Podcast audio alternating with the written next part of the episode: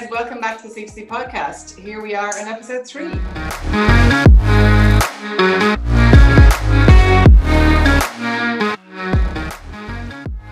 Okay, so Jeff, we've got our first guest today. Uh, we're very excited to have on uh, Dr. Andy, Andy Hogan. Who is Andy, Jeff? Andy's a close personal friend of ours, isn't he, Neil? Uh, and he's a doctor of immunology and research at the Maynooth University, uh, National University of New Ireland, so to say. Uh, but who's Andy you, Yeah, we both know Andy from the gym. Um, I'm really excited to have a chat to him today um, and understand more about what he does and have a chat to him more about his research and the effects of um, inflammation on our immune system. So let's get going.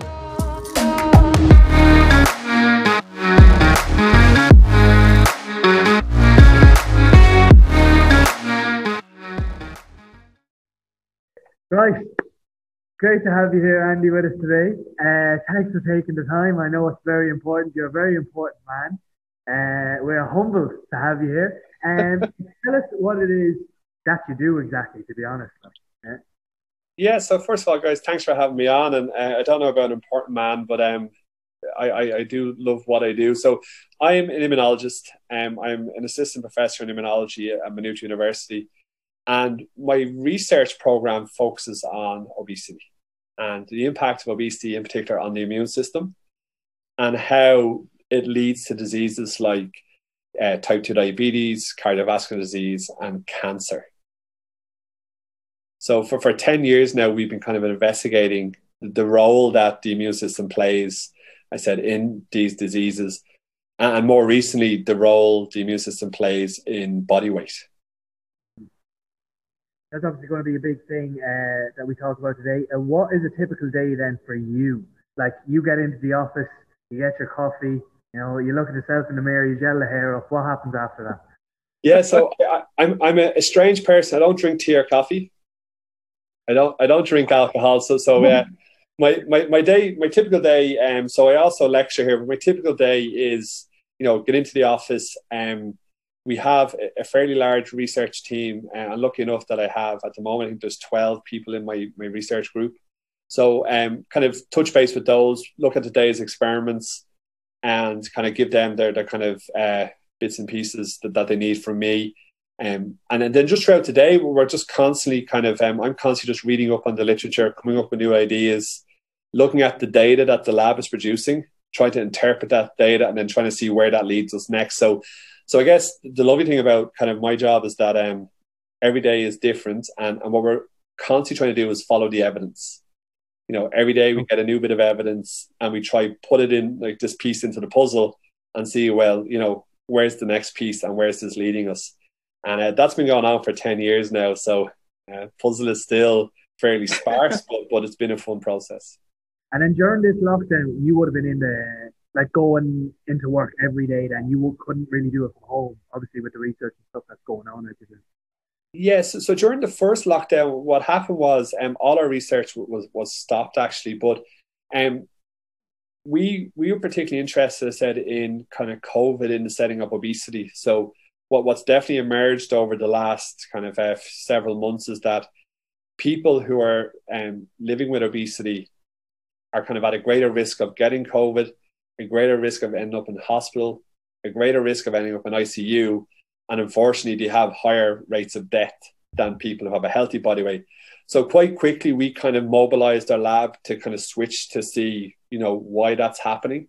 And so yeah pretty much from from day one you know we, we were out of the lab but by day two we were back in. But in this case we were looking then at at covid.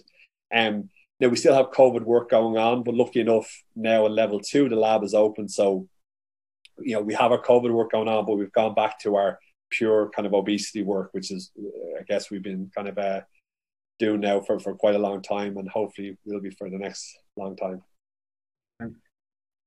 And Andy, uh, before we kind of dive into, I guess, inflammation and the immune system, I am certainly prior to kind of two, three years ago, my, I guess I was just ignorant to what our immune system really was. The immune system to me was something that prevented us from getting a cold. So can you kind of explain to us maybe what the immune system is and how important it is for our bodies? Yeah, so I think you know your your summary, Neve, at its very basic, your summary is correct. So the immune system is this complex kind of network of cells and proteins, and it, it, one of its primary functions is to keep us, you know, healthy and safe. So what it does is, you know, if you get a infection or you get, you know, so, some trauma, your immune system kicks in. It, it can kill the bugs. So, like the COVID, you know, what happens is in COVID, you hope that your immune system responds and can kill the virus and clear the virus from your body.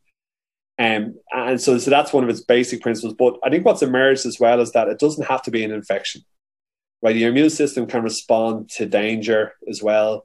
You know, so say, for example, you stub your toe you get an immune response.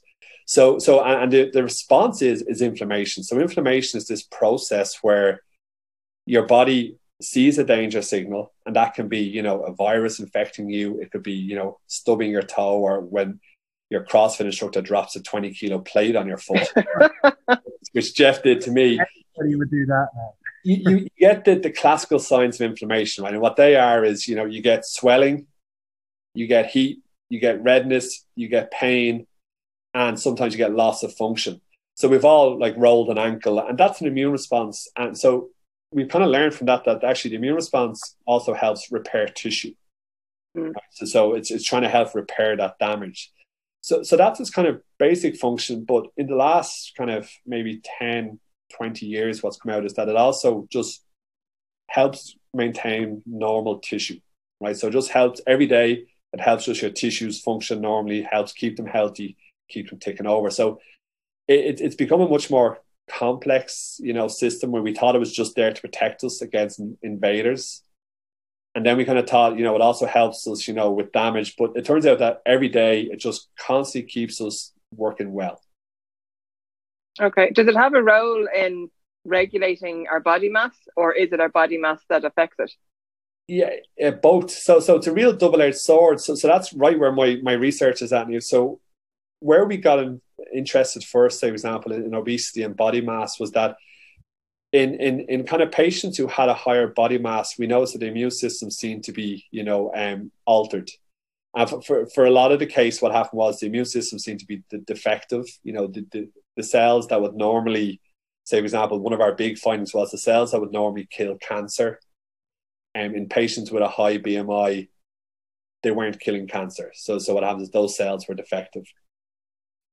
So, so definitely, you know, the body mass has an, an impact on the immune system. But more, more recently, uh, kind of a colleague that I work with, who's kind of now based in Harvard, uh, actually from from Lucan, uh, Lydia Lynch, she kind of found that when you started tinkering with the immune system, you had a massive effect on weight. You know, so so if, if you lose critical cells from within the immune system, all of a sudden you start gaining weight much faster than if you have that cell. And how would you lose critical cells from the immune system? Like when you start talking about like if you start changing the immune system, what would change the immune system itself? Those critical cells. So so there's it's it's multifaceted. So definitely what we have is we have, say for example, you know, there's your environmental. So we know that um you know, say things like fatty acids, right? So, so, you know, the levels of fatty acids in the body can change it. There is some genetic predisposition to this. So what we think is it's kind of like this. We always talk about it as this kind of continuing circle where you increase your your BMI, and uh, that kind of has a knock on effect on these cells, and then the loss of these cells then increases your BMI, and you start getting this kind of you know really difficult chain to break. Mm. And I've a, I've a, I've a question now, Andy. Now, a little birdie has told me that you grew up on uh, on four and one, and I'd love to know what they do on the immune system. I, I grew up on what? Sorry, you have to tell me this again. You grew up on three and one to four and one. That was your immune. yeah, so I, I, presume you've been talking to my brother uh, from from so, CrossFit Savannah. Sources that are highly connected to you, Andy. uh, um, well, you know, this is funny because th- this is kind of partly what got me into some of this research. Um, so when I was a kid, I, I did. I, we lived right next to the, the local Chinese, which is you know just a disaster because what happens is um, you have all these signals, um, which we're kind of looking at the moment, which just tell you you want food, right? And for the most part, these work really well. So you have all these signals that tell you when you want food, and then you have all these signals that tell you when you don't want food. And um, unfortunately, the the kind of the, the, the modern diet can override these. So what happens is you kind of go, I want another three and one. I want another three and one. So yeah, no, I was pretty heavy as a kid, and um, that kind of led me into into sport, and it kind of also then it was never planned, but you know, it kind of aligned really well with my professional career. So these were always going in tandem. And I think some people think that they're linked. The fact that, you know, I was into sport and then I kind of reopened the, the different gyms and that I was working on obesity, that they were linked. But actually they've never really crossed over. But, definitely, you know, it gave me an appreciation of of how the body works, you know, and how difficult it is to, to, to lose weight, you know, and without the right support, without the right structure in place. Yeah, and when you were obviously kickboxing like to a very high level, the world champion, I've been told on a number of times by yourself. Um, what was your diet looking like then? What would it would it have gotten better then over the years, or would it have generally just been kind of you were out training a bad diet? You tell me. I've no idea. Yeah, no, it, it, it got better for sure. But what happened was like it's it's amazing how young pups like yourself have the internet to go to. So when, when I was training, we, we, were training at one stage. Uh, I think it was 28 hours a week was our training schedule, and um, our diets. Well, my diet consisted of brown rice, tuna, and chicken, and that was it. Okay. So to the point of actually, again, my my family kind of had an intervention where uh, I had lost so much weight, um, and they were kind of getting worried that I'd lost so much weight uh, that that they actually started leaving. My mother started leaving me, you know, like little little kind of midnight snacks in, in my bedroom for me, you know. Oh, did she? oh, yeah, hoping that I'd eat them. And um, yeah, so so essentially what happened, kind of, I went full circle, but but again, I hadn't got the proper science. So basically, we weren't fueling ourselves. There was no, you know properly. There was no strength conditioning program. There was no real recovery programs. We knew none of what you guys, you know, are, are kind of uh, educating people about. We didn't know about sleep. We didn't know about proper nutrition about recovery, the importance of other factors. For us, it was just, you know, move as much as you can and eat as little as you can and take it from there. Um, so at one stage, I think now I'm 125 kilos. I think at my, at my kind of peak of my fighting, I used to fight at minus 94 kilos. Yeah, that so, was um, like for your height, like 94 kilos. Yeah, it was 10. It, it, it, I was, it was it was lean, but the funny thing was there wasn't an awful lot of muscle mass there. So I reckon that my my my kind of body fat was probably similar enough between the two. Well, not it was definitely lower, but you know the, the muscle mass was massively lower as well. So so I, think we had it all wrong. But again, in fairness, it was twenty years ago. I said like we hadn't got. I remember ordering a book from the states and having to wait six months to get it uh, a book on how to you know how to stretch and it was it was like pictures you know it was the most yeah. useless, most useless kind of 30 quid I ever spent but at the time you know that's where information came from it came from books that weren't widely available where now you know you've got all There's these so much information at your disposal There's yeah. nearly it's nearly overwhelming the information that's available it is you know and, and that's part of my my my day job is trying to tease out what's good information from what's bad information yeah. And the same yeah. within, you know, uh, especially within obesity, because everybody, you know, has um has an opinion, and there's a lot of people, you know, who haven't got, say, for example, uh, the, the foundations to give you their opinion. But it's, you yeah. know, a celebrity can go on and say, you know, you drink this raspberry tea. Yeah. that gets more traction than the best nutrition expert in the world can get. You know? Yeah, yeah. So, I mean, it's it's obviously hugely hu- important to keep our immune system as healthy as we possibly can. Um, and it might sound, I guess, people who are listening that that can be quite an overwhelming task. But you know, looking at the, I guess, the specificness of how inflammation affects our immune system, like inflammation, we need inflammation, as you mentioned, we do need inflammation to protect us and to repair tissue and to to fight off bugs. But when does it become dangerous?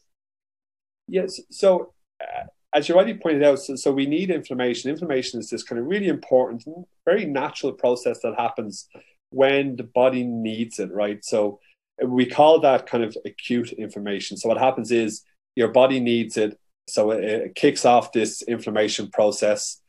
And then the, the, the really important part is that it can switch it off. So when the bug is gone, when your toe is healed, the inflammation goes away, what what's kind of emerged over the last kind of uh, 40 years probably is that what we call chronic inflammation.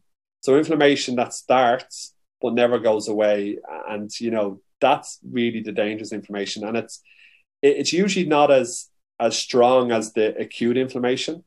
So we call it kind of low grade inflammation, but it's constantly just tipping along in the background.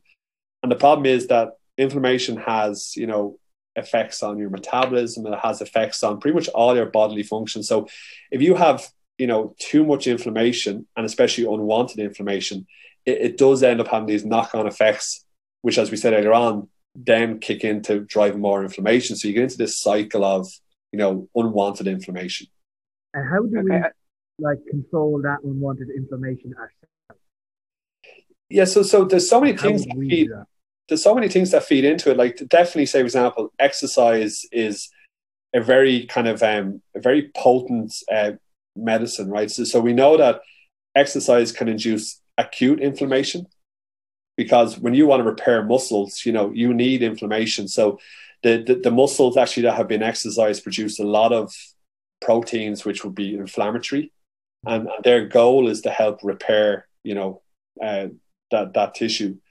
And um, we know that our diet, you know, certain diets can kind of promote inflammation. Certain diets can, you know, um, promote anti-inflammation. Now, the, none of these things can be taken on their own. So, you know, if you go off and have this anti-inflammatory diet, if there's other processes at play, it just cancels it all out. So there's so many factors that feed into it. But, but generally, you know, people who live a healthy lifestyle have less inflammation than those who live an unhealthy lifestyle. And it can be invisible as well. I think this is the thing that I've learned as well. You know, somebody that looks quite healthy from a, I guess, a body mass and a BMI perspective couldn't look healthy, but in actual fact, they could have kind of low grade or chronic inflammation going on inside. Yeah, absolutely. So, so that that's kind of comes back to, you know, we, we have um, the, the, the five cardinal signs of inflammation, you know, is the, the heat, the swelling, and um, the, the pain, the loss of function, and I, I missed someone there, Jeff. Come on, what's the what's the fifth one?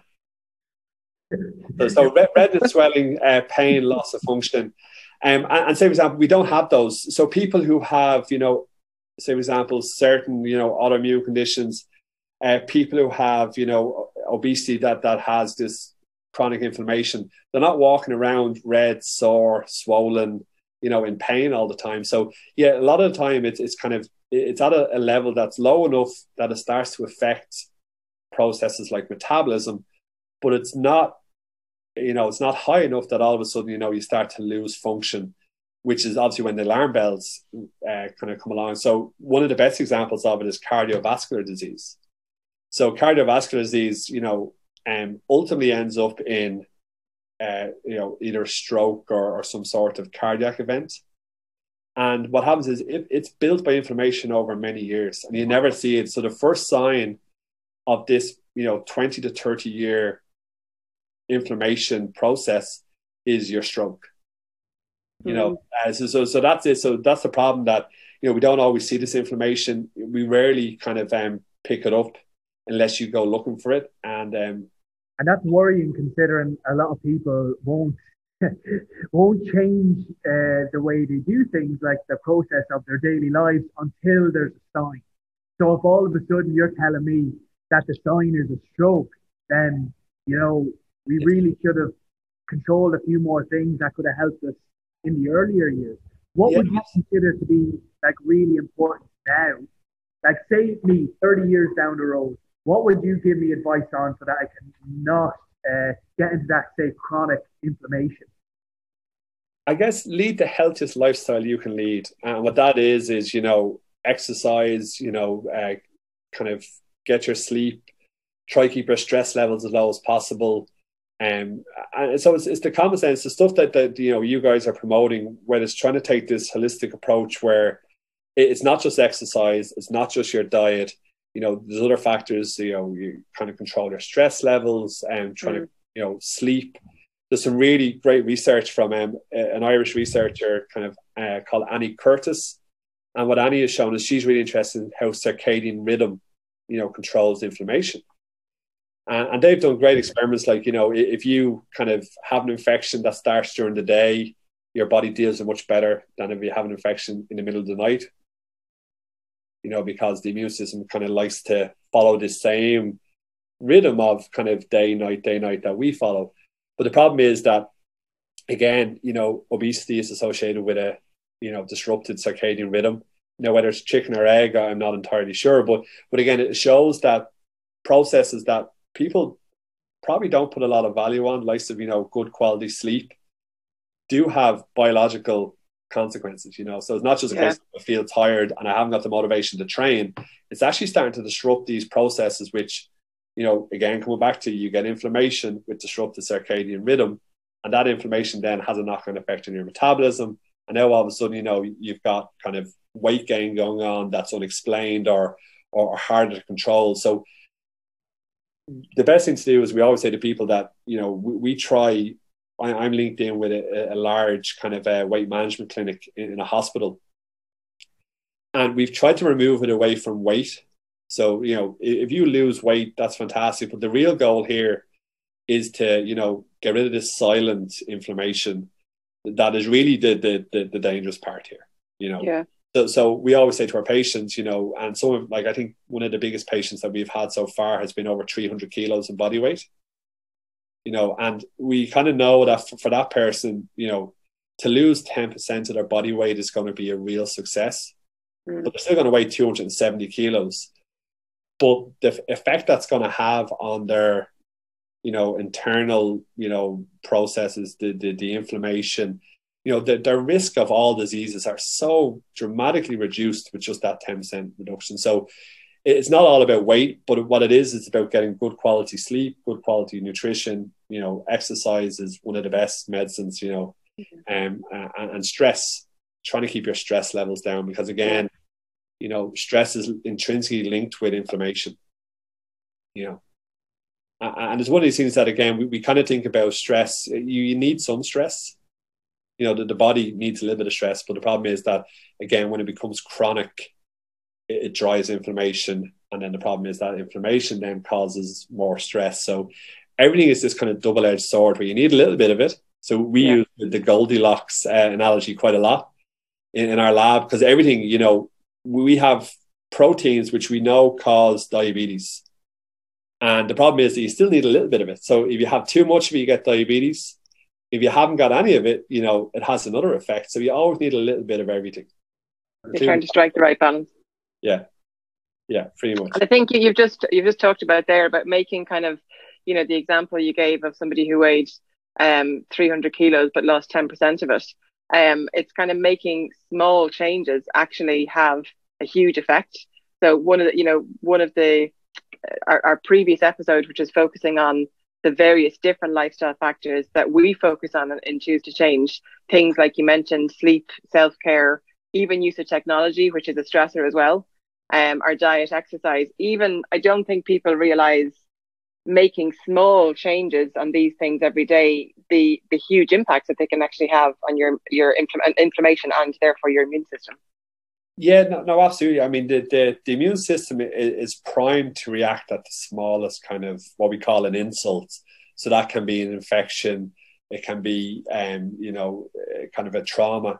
But, but as well as that, the likes of you mentioned there, technology. So say, like we've now learned that blue light, which is given out from our devices, blue light dis- disrupts your circadian rhythm, and you know, disrupted circadian rhythm leads to inflammation. So you kind of see how simple things like you know the, the use of technology at the wrong time you know can trigger these processes and you know to, to make these links 10 years ago would have you would have been kind of you know you would have been just thought of as a, as a, as a mad person but but now definitely you start to see that there's actually real links here so you know the the technology companies and you know the, the food companies are are so ahead of the game you know in constantly trying to counteract the information that say for example my lab put out where most people's phones now they change from the blue light. They have a filter that comes on at say ten o'clock. Yeah, because they, because they know, like the, the companies ha- have known for several years now that this blue light is really bad. You know, the mm. same way the food companies kind of knew and the tobacco companies knew that their products, you know, are, are, are damaging. So they're, they're constantly trying to just stay one step ahead of, you know, the research. And um, so, yeah, you have to take this whole approach where you know you address multiple aspects of, of your kind of uh, life. And looking at some of those factors, then I guess specifically, Andy, um, you touched on exercise a couple of minutes ago, and it is something that um, it can induce, as you said, acute inflammation. Um, but exercise, talk to us a little bit about how exercise is actually good for inflammation and our immune system in the long run. Yes, so so we know one of the big things that, that exercise does is obviously you know it, it stresses the body in a kind of controlled manner, and what happens is you get the production of some acute inflammation, but as I said what rapidly comes after that is, is kind of you know a whole load of anti-inflammatory uh, kind of proteins being produced, and one that we we've kind of been interested in is called irisin. So when you work a muscle out, you produce irisin, uh, it, it's called a myokine. That means a protein that comes from muscle. Now, it turns out that irisin is a really good insulin sensitizer. So it helps your body kind of manage glucose. You know, it helps it kind of um, maintain its it's responsive to insulin. And one of the big things that we see is that, say, for example, inflammation results in insulin resistance. And insulin resistance is a dangerous process because that's the first sign that your metabolism is starting to break down. So, you know, by training your muscles, and particularly, say, for example, resistance exercise and HIIT training, it's been shown that irisin and some other proteins that are similar are released. And what they do is they, they kind of help keep your metabolism, you know, in, in, in prime condition. So obviously without exercise, you know, you don't have those responses. So when you add in something like, say, for example, a bad diet, you know, you, you, you have all the promotion, but none of the, this kind of safety net. So I guess exercise, you know, when it comes back to Jeff's question, can you did I out train a bad diet? Absolutely. You know, is it the best way of doing it? You know, no, because you have to approach all angles. But but exercise has this fantastic effect of just boosting your metabolism, um, but also kind of dampening inflammation. And that's really the key is to have a good metabolism with as low inflammation as possible. I think at the moment, and we had a we had a bit of a chat ourselves before we we came on here. You know, it is difficult at the moment with these various different lockdowns that are happening to kind of, I guess, keep our same routines as we've had before. We associate being at home not with training. I think a lot of people need to go somewhere to physically train. But I mean, you've just discussed there, the, you, you don't have to be lifting weights or kind of doing HIIT intervals every single day. It's just movement. It's some form of exercise every day to keep that kind of um, metabolism going as best we can in in the times that we're in now. No, no, absolutely. I, I mean, it, movement is is is the best medicine. You know, absolutely. Uh, definitely, there's some there is some strong evidence. I think that you know certain types of exercises kind of are better than others. So I think one thing that's come out is that um, and we've seen this in say even the World Health Organization, their guidelines used to tell us to be active, you know, for half an hour, you know, every other day. And actually, in one of their most recent guidelines, they, they told us to, to add in resistance training, and that was new. So rather than just say get out for a walk, you know, they're now kind of promoting, you know, the the, the addition of say resistance training. Now that can be, you know, body weight stuff, push push ups, squats, and stuff. But but what happens is because they have a different impact on the muscle, you know, so so so definitely they they promote a different kind of response to say, for example, just going for a walk both are fantastic for the body. You know, they both burn calories. They both, you know, force your body to to use the nutrients it has. You know, to to to make sure that the excess nutrients that it has that you know they're being utilized. So you have this yeah. turnover constantly of nutrients. But resistance exercise, I think, definitely is coming out as one of the major drivers of this muscle-driven metabolic health. And then specifically, you kind of mentioned that there, kind of our, our, our, diet, you know, kind of exercise is one thing. What we're physically consuming in terms of the food we eat is also very important. Um, and you touched on it yourself before, kind of living this kind of modern diet that we're exposed to is highly super processed foods, which are addictive. We know they're addictive now. Um, what we work with Choose to Change on is very much kind of honing in on being much more aware of our hunger cues and our appetite. We've just started to kind of not started, but for, for many, many years now, we've been just eating completely mindlessly, not recognizing when we're hungry and when we're not. Um, you know, you, you've talked yourself a little bit about kind of, you, you know, your own experience with hunger levels or not maybe recognizing hunger levels in the past. Yeah, no, it's funny because um, down here in uh, Maynooth, I actually have a I run a module which focuses on metabolism and metabolic disease. And actually, the, the lecture which happened most recently was all around how we control food intake. And we try to get across the, the message that there's there's one major driver of food intake, and it's called ghrelin. That's your hunger hormone. So ghrelin peaks just before you eat. And what happens then is the body has, I think in, in the lectures, we discuss uh, eight signals to tell you to stop eating. So, so the body even in, in eight, eight, wow, eight. eight signals that all signal to tell you to stop eating. Now, they're, they're, they, they have kind of like the immune system, they have a few different functions. So their primary function is not only to tell you to stop eating. Like say, for example, insulin. We know insulin probably best as in the the hormone, the peptide that allows us to get rid of excess blood glucose and, and get it into the, the cells that need it. But insulin also uh, kind of acts on the hypothalamus to tell us that we're full. Right. And then we, so we have several of these kind of proteins, which after we eat, the body releases them. It releases them from, from, from our fat cells, it releases them from our gut, from our stomach. Their primary role is to help us digest and use those nutrients. So we're just taking this massive, you know, nutrient load when we eat. But it, its secondary function of all these is to go to the brain and say, we have food, we're digesting food. And so, so the fact that the body has one hormone that kind of drives food intake and you know, numerous ones that tell you to stop eating tells you that it's a really important uh, kind of process to control. Then the next lecture, so I hope none of the students are listening to this because we haven't got to it, but the next lecture is we start to see that these break down. And these break down by, you know, the intake of the wrong nutrients. Um, inflammation has a massive effect on these. There's other processes like even coming down to stress. So what happens is the body starts becoming blunted to these other signals. So it literally starts ignoring these signals. And then the problem is when it ignores the signals, that actually promotes more food intake. It's kind of going, actually, I haven't got the signal to say we're full, which means we must not be full. And then when you get that signal, your, your, your process then is to eat. Um, so so yeah, it, it, it it's a really kind of complex one, but it's very easy for it to break, and, and that's the really worrying thing is that you know if you have a bad diet, you know, bad sleep, you start having an effect on these signals, which then actually you know you get this promotion of food intake, um, and then the the food companies are so so good at you know promoting this yeah from from all the cues, from from visual cues. You know, you don't even know subconsciously, but also you know triggering the right parts of the brain that will tell you, I know I shouldn't have this, but I need more of it. well, like I was, I did. For anybody that doesn't know, I was also in Maynooth University. Andy saw me there all of two times, maybe. but I did marketing and we studied contemporary issues within marketing itself.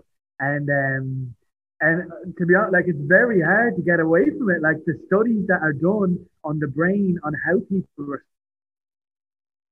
respond to certain colors, to certain items, to certain things that are all being advertised and all being studied down to the last little thing. Like it's so hard to get away from. Like they are meticulous in wanting you to buy this good.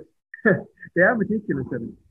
No, no, they're they're fantastic, and, what they what they can do is I said their research is so advanced and so well funded that they're they're ahead of you know like academic labs like ours. They're, they're streets ahead of. So like when when they started moving, when say for example, fat got a very bad name, what happened was they were able to reduce the the fat content in a lot of products, but they just increase the sugar content because they know yeah. your brain kind of really likes fat and sugar.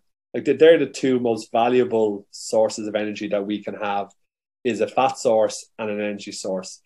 Uh, the body doesn't crave protein in the same way because it's not as as kind of you know uh, as as satisfactory an energy source. So protein is great for you know repairing muscles, helping us build cells, but it's not a great fuel. We can use for fuel, but the body would rather use sugars. So yeah, the, the food industry were, were really clever in that you know when fat kind of became the villain, uh, they say, okay, let's take fat out, just, just put a lot of sugar in. You know, so mm. they're constantly reformulating, but the reformulations, you know, are are as bad. So if you're having to reformulate a product, like no one's ever reformulated the carrot. You know, the carrot is what it is. Um, so if, if you're reformulating your, your food products, you're, you're probably you know up to something that you shouldn't be up to. Yeah, yeah, definitely. Um, and you touched on um, sleep and the circadian rhythm there um, a short while ago. Um, but in you know, outside of circadian rhythm, rhythm, you know, how important I, I used to kind of function on, or think I could function on about kind of you know five and a half to six and a half hours sleep. Um, I've put a huge amount of work into that over the last probably twelve months, and I've improved on it. But what are the dangers, or what are how how specifically can a lack of sleep impact or influence inflammation in our bodies? Yeah, so, so again, kind of bar the disrupted circadian rhythm, which drives inflammation, we, we know that during sleep, the body goes through really important processes. So, you know, it, it dials down, you know, some of its, its, its functions to allow others to repair. We know, for example, like there's a great growth period for your, your muscles during your sleep. And um, but like everything else, like everything needs a break. So the immune system, for example, kind of dampens down during sleep. And, and no different than a muscle, your immune system needs some some rest. You know, we, we all need rest, and that goes for the, the, the internal bits of us as well. But when you keep asking these guys to work these different systems to work, you know, what happens is they become stressed. So we know that an immune system can suffer stress. And again, and like a broken record, when you get immune stress, you get inflammation.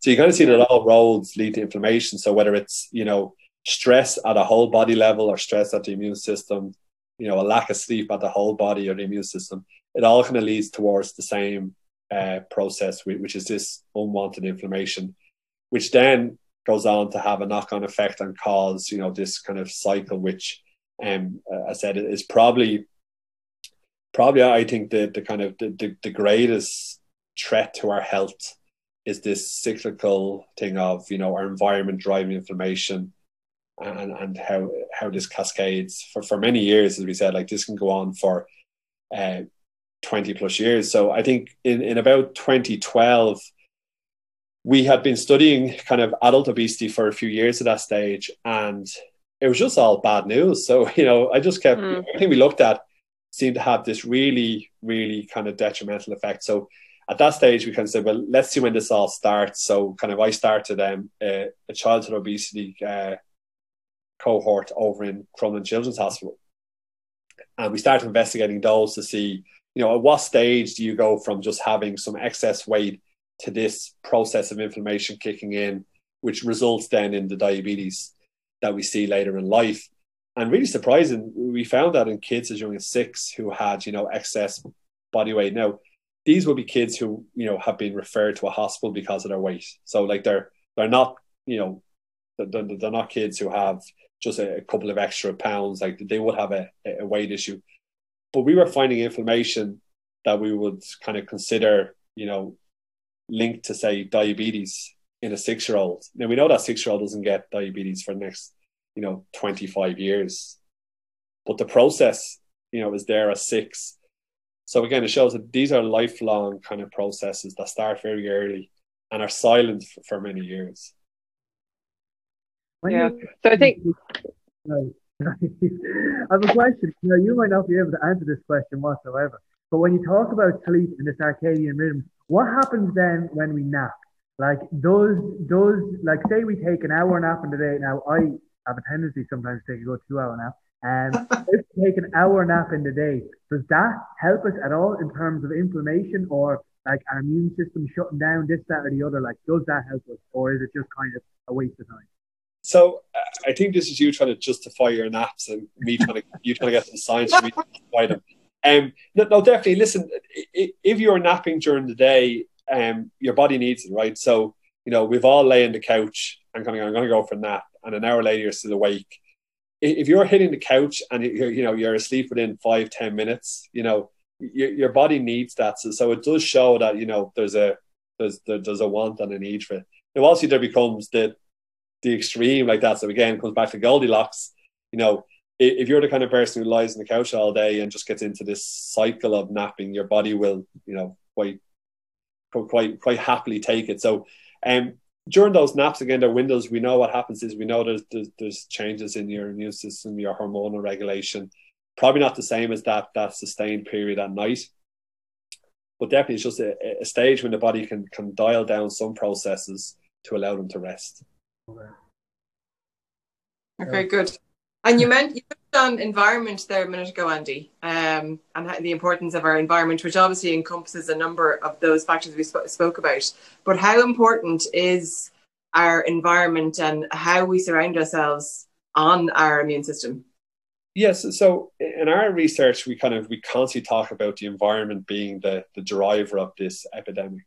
And when, when we talk about the environment, we talk about you know everything from our food to our you know our exercise and our kind of sleep they all feed into it. But, but what we kind of start to, to, to kind of figure out is that the environment has links into say for example your, your social standing and um, you know your, your job. So there's also factors that we can't control. So we can all turn around and say you know what? I'm going to exercise in the morning for an hour. We, we all have that ability.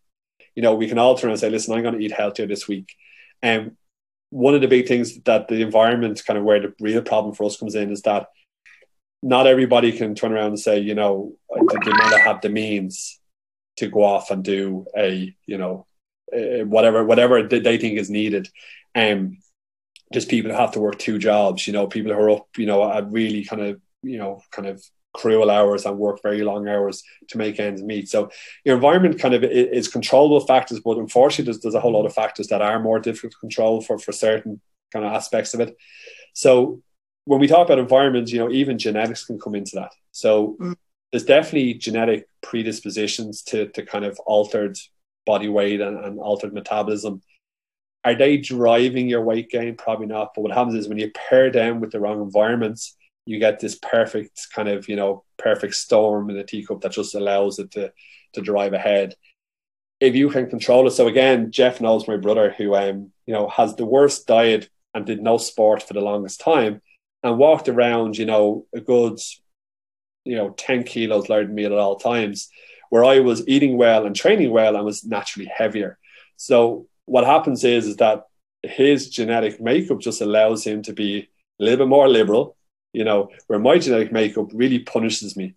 So, you know, I have to control the environment very, very tightly. Otherwise, my body, you know, takes an inch and runs a mile. So, so, so genetics have something we can't control again. But, but what happens is we do know that those people who are genetically predisposed, you know, have to work a little bit harder, unfortunately, than, you know, we all have that one person who, you know, pretty much does what they want and doesn't, you know, pile on a lot of weight. And um, not to say they're healthy because again, this silent process of inflammation can be going on inside, but but definitely the environment is a whole lot of factors we can control, and some we just have to limit and manage the best we can. So again, it comes back to a balance, you know, and we can apply the Goldilocks analogy of, you know, too little, too much, just right to anything. But even exercise, you know, now obviously, you know, ultra marathons in in desert are probably, you know, the most extreme uh, Goldilocks analogy we have. But but I think exercise, you know, there's only benefits to be gotten from it. And um, if you can dial into nutrition then and kind of take away some of the other stressors, you know, you, you're you're you're kind of away and running, and you know you're you're on the way to the bank, which I guess again is the goal for all of us. Yeah. I think when you start to exercise and you, you start to kind of see a little bit of progress and a little bit of improvement from there, you naturally want to start to eat better, eat better anyway and I think it's it's a good place to start. We can all we can all start to increase our movement. We can all start to kind of increase our energy expenditure, and I think that lends itself to kind of making healthy changes in other areas of our life too. Absolutely. So, so we have we've a, a, really kind of fantastic researcher in a lab who, who's a bit unusual in that she's she's a child uh, psychologist, um, or child psychiatrist. Sorry, child psychiatrist.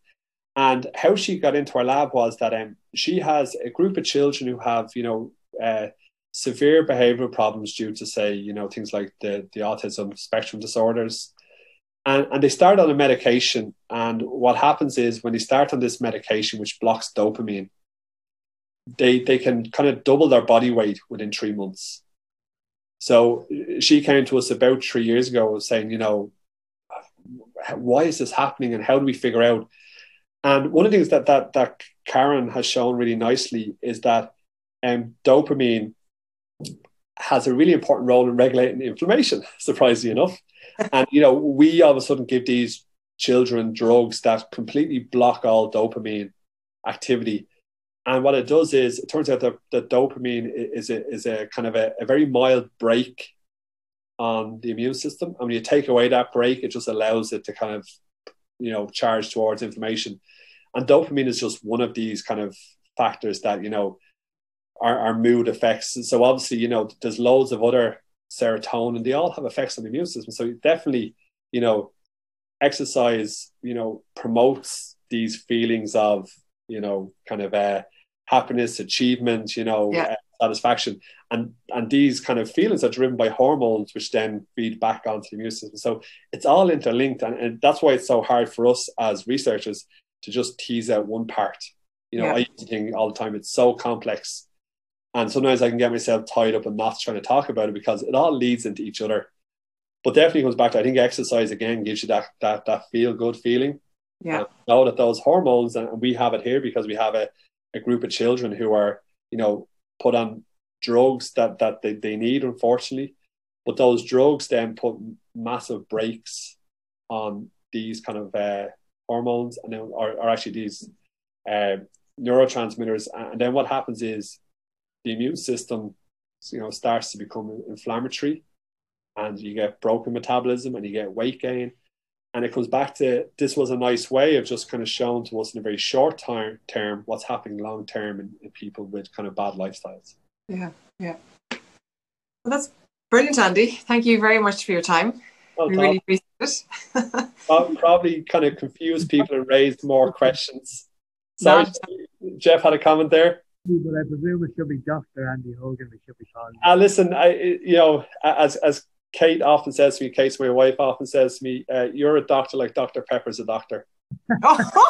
so, uh, yeah, no, um, I, I, think some people call me Doctor Hogan, but um, it, it, it, it, it's rare, and uh, I'm Andy to to majority people. Oh no! Well, listen, thank you so much for your time today. We really, really appreciate it. Not at all. Love chatting, and I said, um, yeah, obviously, I'm always available to chat it's kind of science. And they say, you know, if anyone's listening, you know, my, my email is findable and usually, you know, lo- love to nerd out on this stuff because I probably yeah. raise more questions than answers, but uh, that, that's what where, it's all about. Where can people find you, Andy, if they want to make contact um, with you? We, we have, so our lab is the, is the O'Shea Hogan lab is on Twitter, you know, so, so we're on Twitter, we're on all the, the usual platforms, you know, um, now, I don't want a whole lot of people just reaching out to me, you know, randomly. You know, it, it, it does, you know, it's something that we touched on. You know, we're always happy to kind of uh, explore and explain kind of our research, especially because I think it's really important for us as scientists. For so long, we kind of said, you know, everything we do is too complex for you to understand, so just trust us. Yeah. And and we've kind of realized that that's absolutely wrong because first of all, the public pay for the majority of our research. Yeah you know and actually our research the ultimate goal is to you know improve the lives of the public. So they really need to know what we're doing. I think the coronavirus has kind of shown us that. So yeah for the most part you know we give there's public talks you know that that happen here in Maynooth where you know we'd present our research and give the lay public as we call people patronizingly a chance to come have a listen but also interact ask questions and hopefully you know stimulate us to think about things in a different way. That's really what, what we want as well yeah.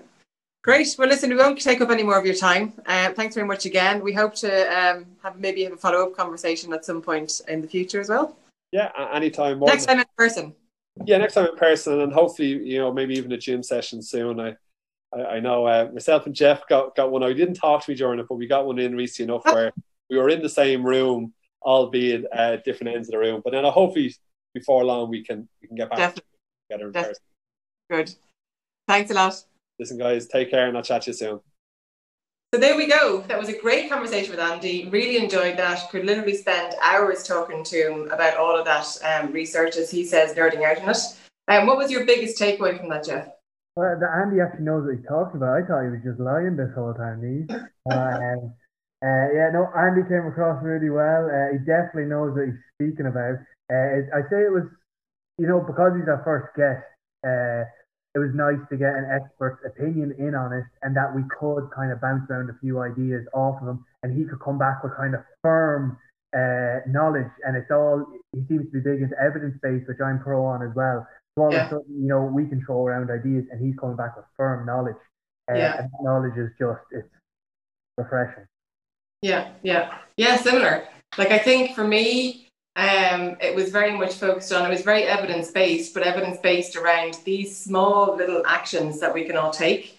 And I think the big one of the big takeaways for me was um, the fact that if you're able to kind of maintain a healthy life, both with diet, sleep, um, stress management, and exercise, up until you're kind of 60 years of age without having developed a chronic disease, obviously there's exceptions aside, you're very unlikely to, to develop one thereafter. So I think it's so important that to focus on what we do have control over um, at this stage of our life and er, as early as we can um, to make sure that we live for as long as we can, as healthy as we can. Yeah. So you, are thinking about it now because you know you're heading on for that number fairly soon. Oh, very funny. There's I have a good bit to go now, so you know that's not on my mind as much. Uh, but it, it is it is amazing how just the little things can uh, add up to so much over a lifetime in terms of whether we go one way or the other, uh, and what we, it's like. You know, you can. Well, I because I'm now 23. You're heading. You know, I've got a good 37 years uh, before I hit 60. But the things I do, little things I do now, will hugely affect how I am health wise, like when you're 60. And obviously, a lot of people my age wouldn't think about that now, but you will look back and go, oh, if I, if I did this little thing, maybe I wouldn't be in this situation now. And it can really play an effect on, on well, hopefully everybody that's listening, it's going to affect them in some way that they go, oh, maybe, maybe there's things I could do better. Maybe there's yeah. little things I can pick up on. Do you think, as a 23 year old, do you think it resonated with you, the different things that he was saying, considering the fact that, you know, old age is quite a long way away for you? For you? Well, when he says over time, like that's going to resonate when he's saying when you're this age, it's going to affect you maybe 20 or 30 years down the line. Then, yeah. Uh, but other than that, like I'm not thinking about, oh, if I'm 60, but I will think about, well, what my health will be like at 60. Yeah, yeah, yeah. Good. Okay, well, that's it. Uh, let's wrap it up then for another episode. Can't believe we're three episodes in. Um, so I hope everyone's keeping well. I know we're going back into our second or third lockdown here in Ireland. We're two weeks into what, six weeks? Uh, that was for all our international listeners, wasn't it? It what? That was for all our international listeners. International listeners, yes. um, so yeah, two weeks into the six week lockdown. So hope everyone's keeping well and staying well physically and mentally. And we shall talk to you again soon.